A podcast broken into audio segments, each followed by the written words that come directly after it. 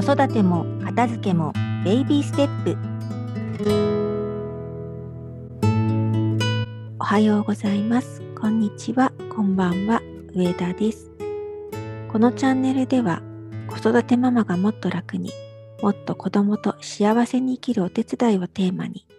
日々の子育てや片付けでちょっと楽になれるちょっとやってみようと思えるようなトピックをご紹介していきます。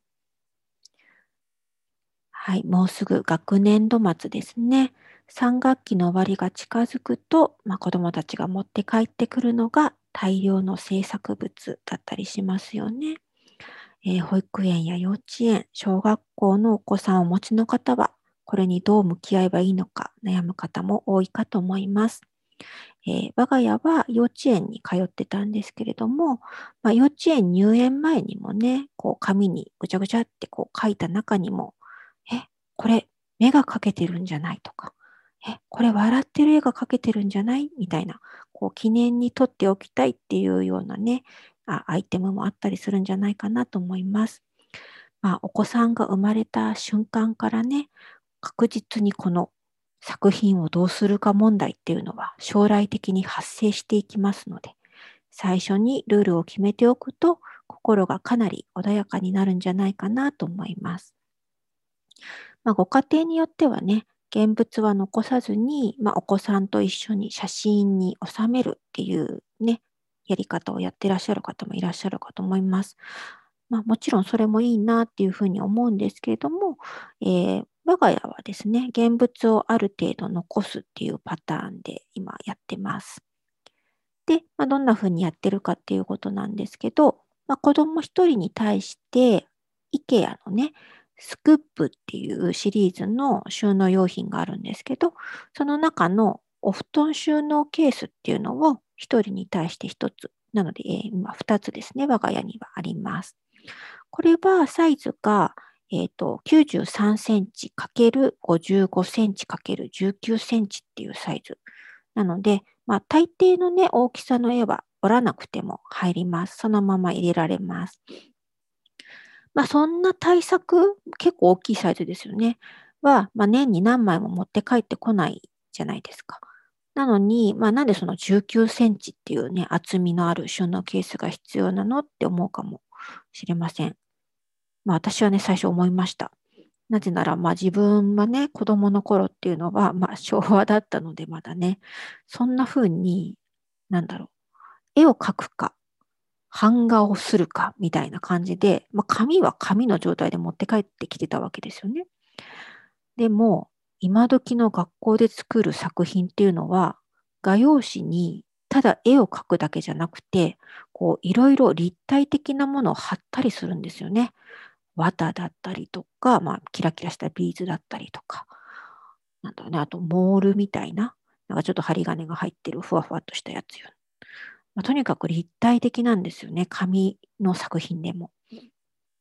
なので、えっ、ー、と、まあ、息子が小学校に入った時に、まあ、すでにライフオーガナイザーになってたので、やっぱ作品のことをちょっとね、どうしようかな、保管方法って考えた時に、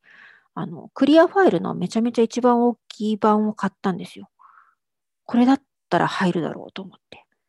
でも、やっぱりその厚み問題があって、全然そのクリアファイルみたいなペタってした収納用品には収まりきらずに失敗したので、まあ、今回はね、19センチっていうこのかなりの厚みのある収納ケースを用意しました。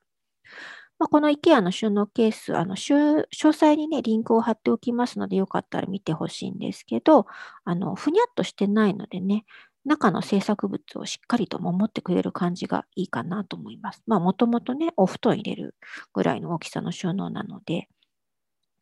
で、もう一つ、その紙系の作品の収納に使っているのが、まあ、同じく IKEA のものなんですけど、フリーザーバッグ、あのビニールですね。キッチンで食べ物とか入れるあのジップがついてるビニール袋。